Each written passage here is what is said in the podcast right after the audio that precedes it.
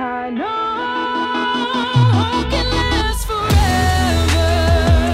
forever. Okay, welcome to A Reason for Hope Candid.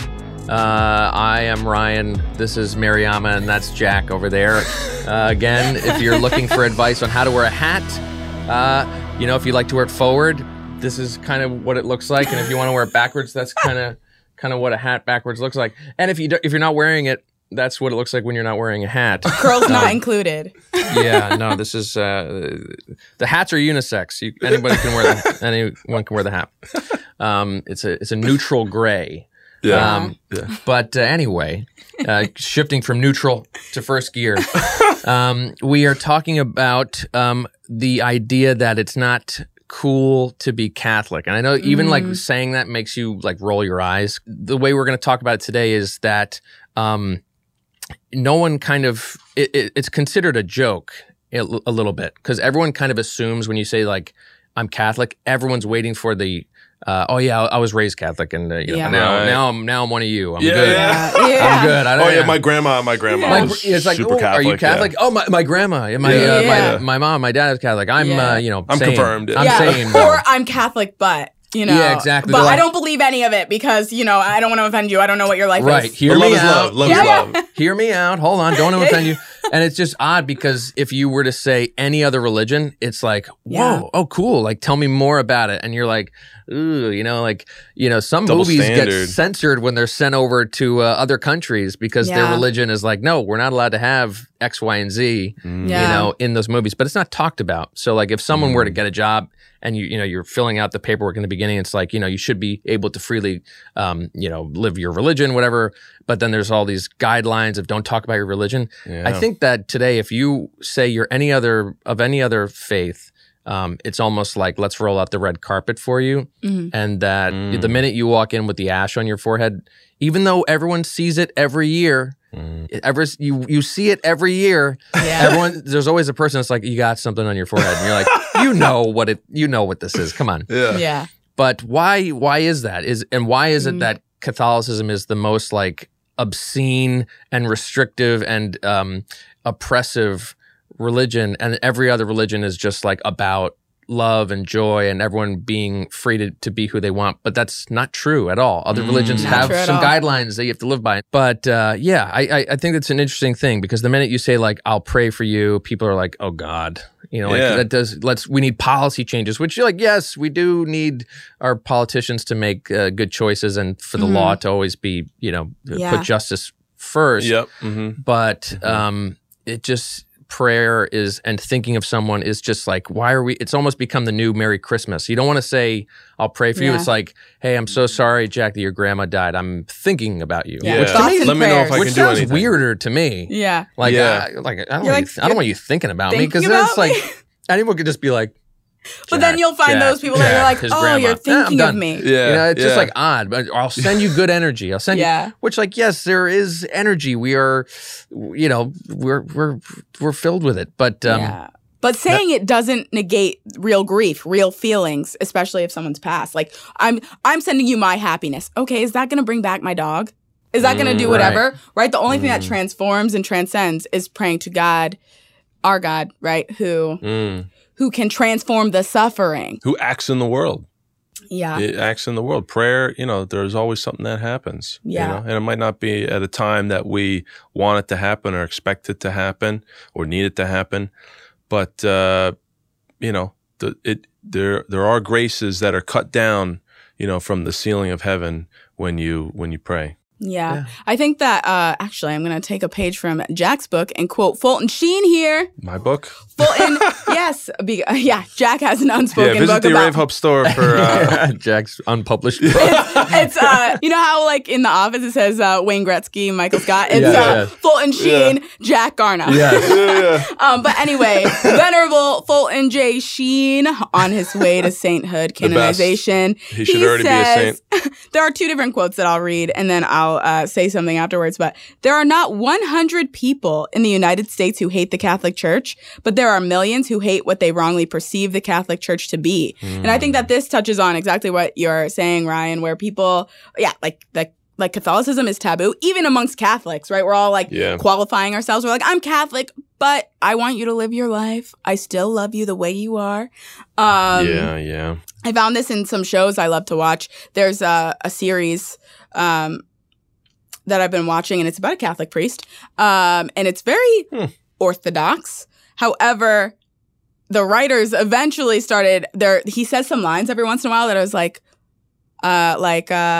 love is love, or like those type of things. And I'm like, why are we tainting? Just stick to, you're a character.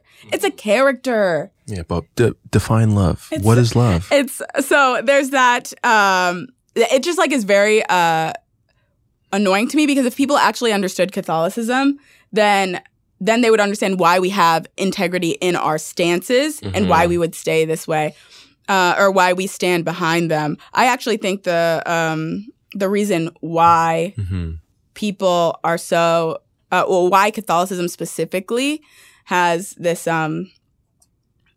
tinge of, well, there are a few things. Stereotypes. I think one is because I think we all have to question why the Catholic Church specifically has this behind it, why we are being attacked in this way. Because there is a reality that there's a physical world and a spiritual world, and the Catholic Church specifically is attacked in this way, which means there must be some merit to what we're doing on this physical earth when it comes to the spiritual world, right? Because Jesus Christ only created one church. That's what we believe, right? We believe that we are one holy universal church. Yeah, Catholicos means, universal means universal. Yeah, so I think that's the first thing, is that Satan hates the Catholic Church. He hates it, and so you're going to see all these other forces that are trying to at least defame it. Satan's favorite game is taking the truth and twisting it a little bit, so that's why you see it in other religions. So it's just like a little bit off by it, and also why people. Why it's actually really extra disgusting when people that say they're Catholic and then are like, "But I believe in X." It's like, "But you're not Catholic then. You're doing the same thing that the devil does. You're twisting it just a little bit for your agenda." And I believe the root of this is the fact that we don't want to talk about, which has been my theme for the day, I guess, suffering and grief and how that's a part of life. I think that especially in other denominations of Christianity, there's like this feel-good, almost prosperity gospel type of thing, where Catholicism tells us, Jesus tells us that to be like him, we must take up our crosses and follow him. And where does that lead? To the cross. But he doesn't leave us there. He dies on Good Friday. He stays silent on Holy Saturday. And he is risen on the third day. That is how our own suffering in our life goes if we follow grief and our own pains in that way. So we all must die. There's a period of silence, of waiting, and then we all are resurrected in our own wounds if we give them to Christ. I think a lot of people don't want to deal with the feelings. Self-denial and waiting. And so people just skip over that. And other religions give them that instant gratification. That's like, you're good now. That's my take on it. Yeah, I mean, we're always chasing a utopia here, and it's just never going to happen. You can't, Denzel Washington said, you can't legislate love. Yeah. Wow. You can't, and you're not going to end violence. You know, we can have laws in place that we know make it known that it's wrong. You know, obviously you don't need the law to tell you that murder's wrong, but we have things in place to help, but you're never going to stop suffering. I mean, we have amazing medicine and treatments and stuff like that ease our pain and make us live longer, which is great. But there's still the desire to be like, oh, we want to live longer. We want to live forever, which people get tripped up in that.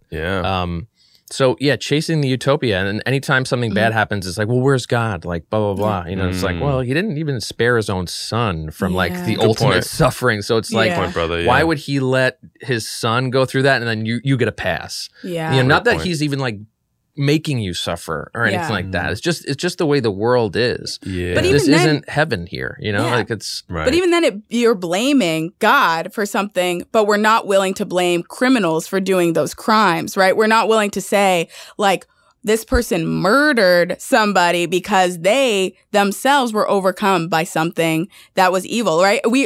I studied psychology, and so I'm, like, very interested in this, that people are just, like, throw away and be like, because of their trauma and their grief, they did this. At some point, you made a free will choice to hurt somebody.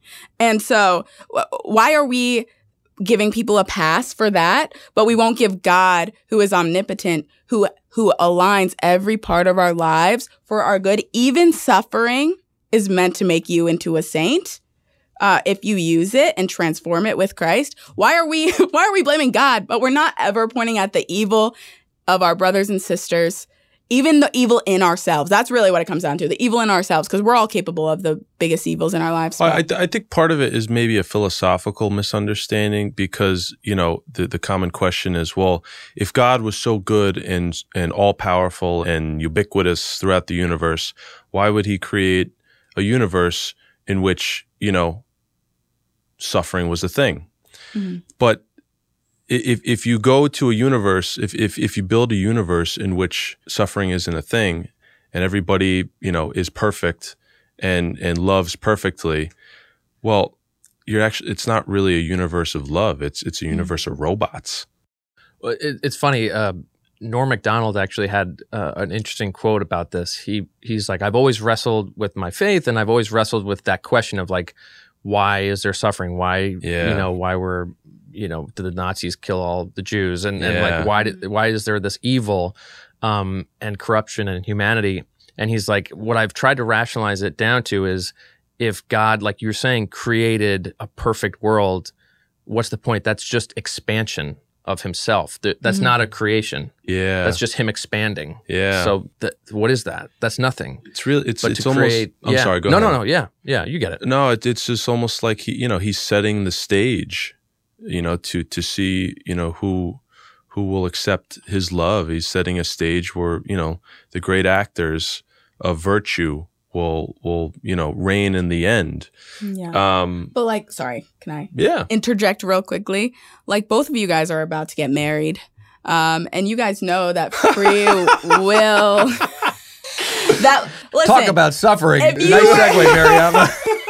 No, I'm talking about love, which is intertwined with suffering, my friends, but I'm not going to go that angle. When, like, you guys aren't trapping your spouses, your future spouses, into marriage with you, because that would ultimately not be love, because love is a free will choice, and it is a much better feeling and a truth to be loved for who you are and because the person is choosing you over and over again. And that's the same thing that God does to us. Well, like a lot of the laws, you know, that God has set up for us and the teachings of the church, you know, maybe, well, we could talk about sexual ethics and, you know, premarital sex, contraception. People view those things as like spoiling their fun. Yeah. Well, in reality, the church teaches is like, no, God isn't trying to spoil your fun.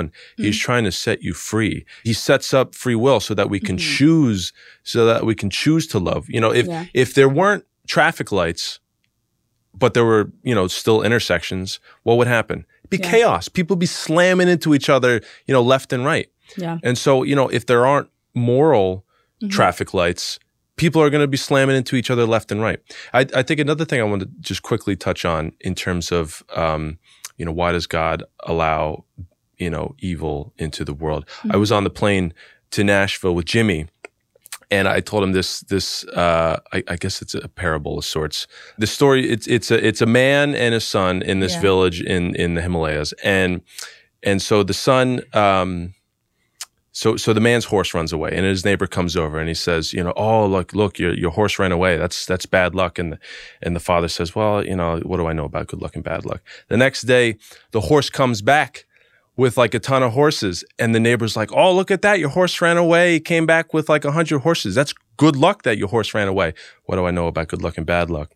The next day, his son's out in the stable tending to one of the new horses. The horse kicks him in the leg, breaks his son's leg. And the neighbor comes over, he's like, oh, that's bad luck. You know, your horse went out, brought 100 horses back, you know, and one of the new horses broke his leg. He's like, what do I know about good luck and bad luck? The final day, there's a gang that's coming over the mountain. They're looking for new members to hire for their gang. And they come across, you know, the father's house. They look at the son. They're about to recruit him. And then like, oh, his leg's broken.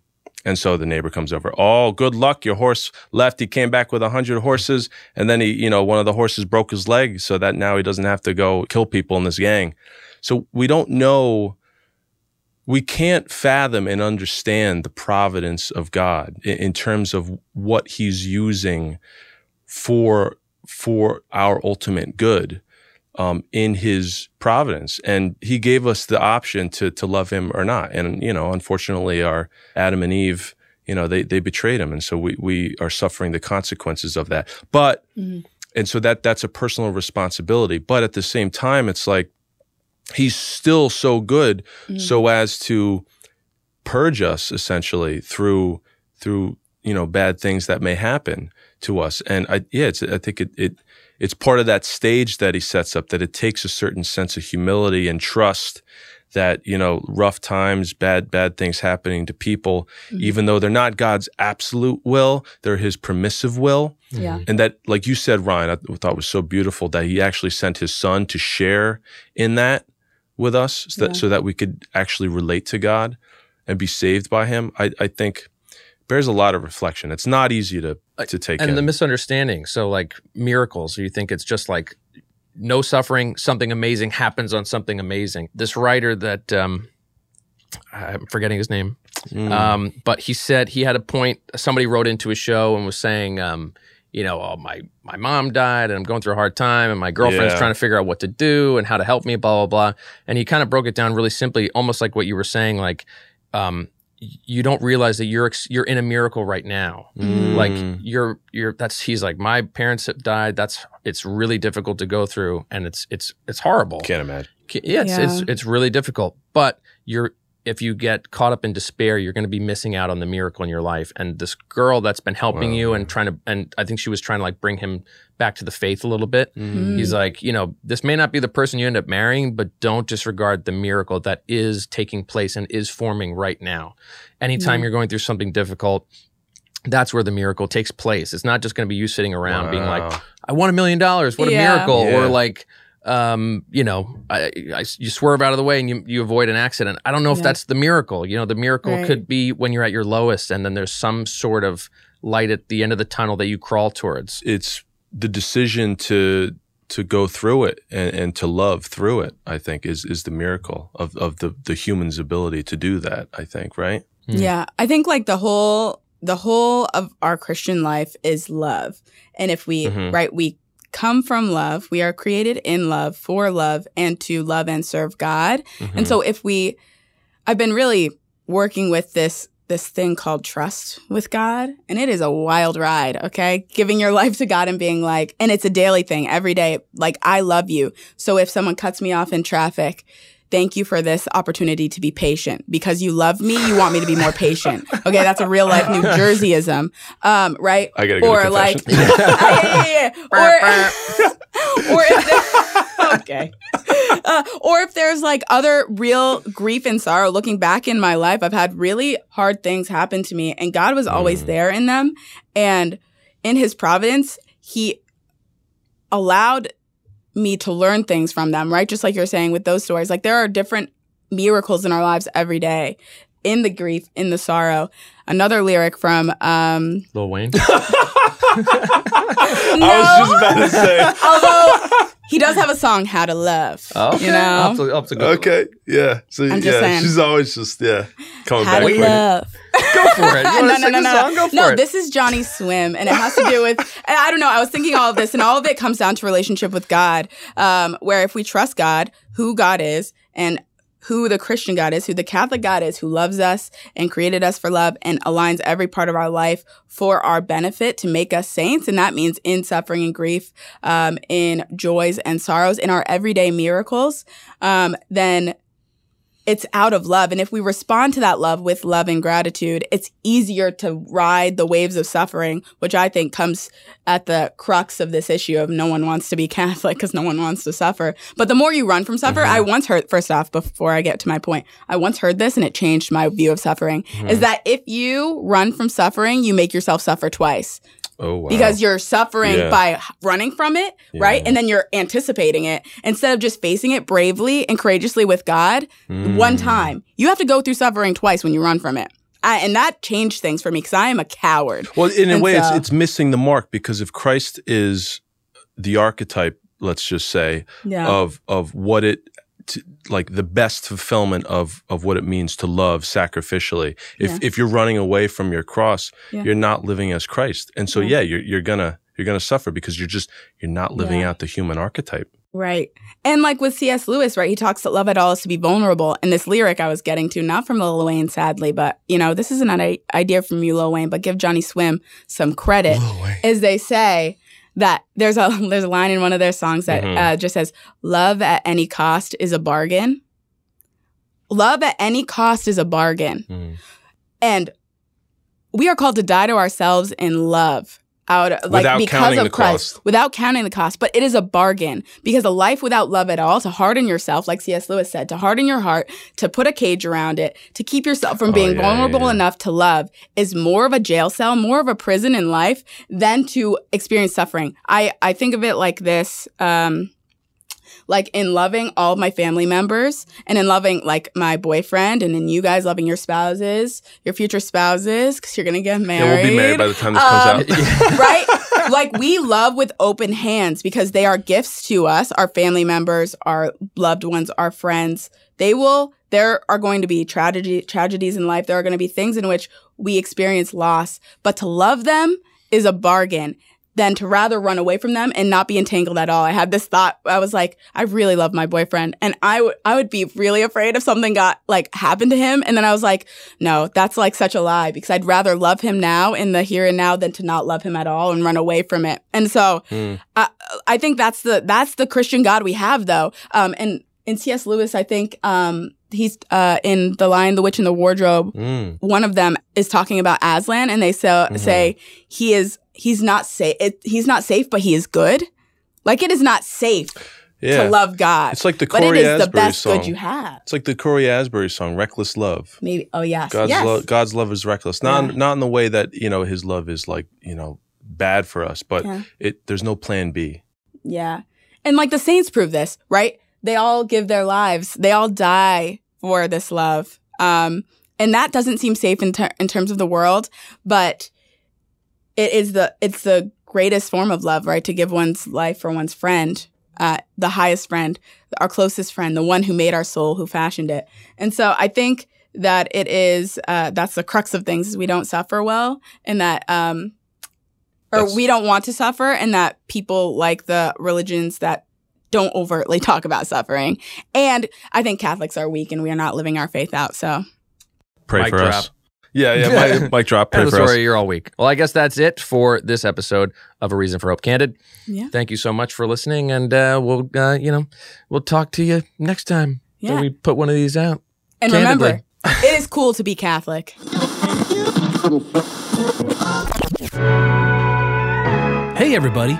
We got some exciting news. We have a whole new Array of Hope app and channel, a video destination where everyone can find meaningful and inspiring videos and resources to help bring them closer to God. This is available on your desktop, Roku, Apple TV, iPhones, and Android mobile phones and tablets.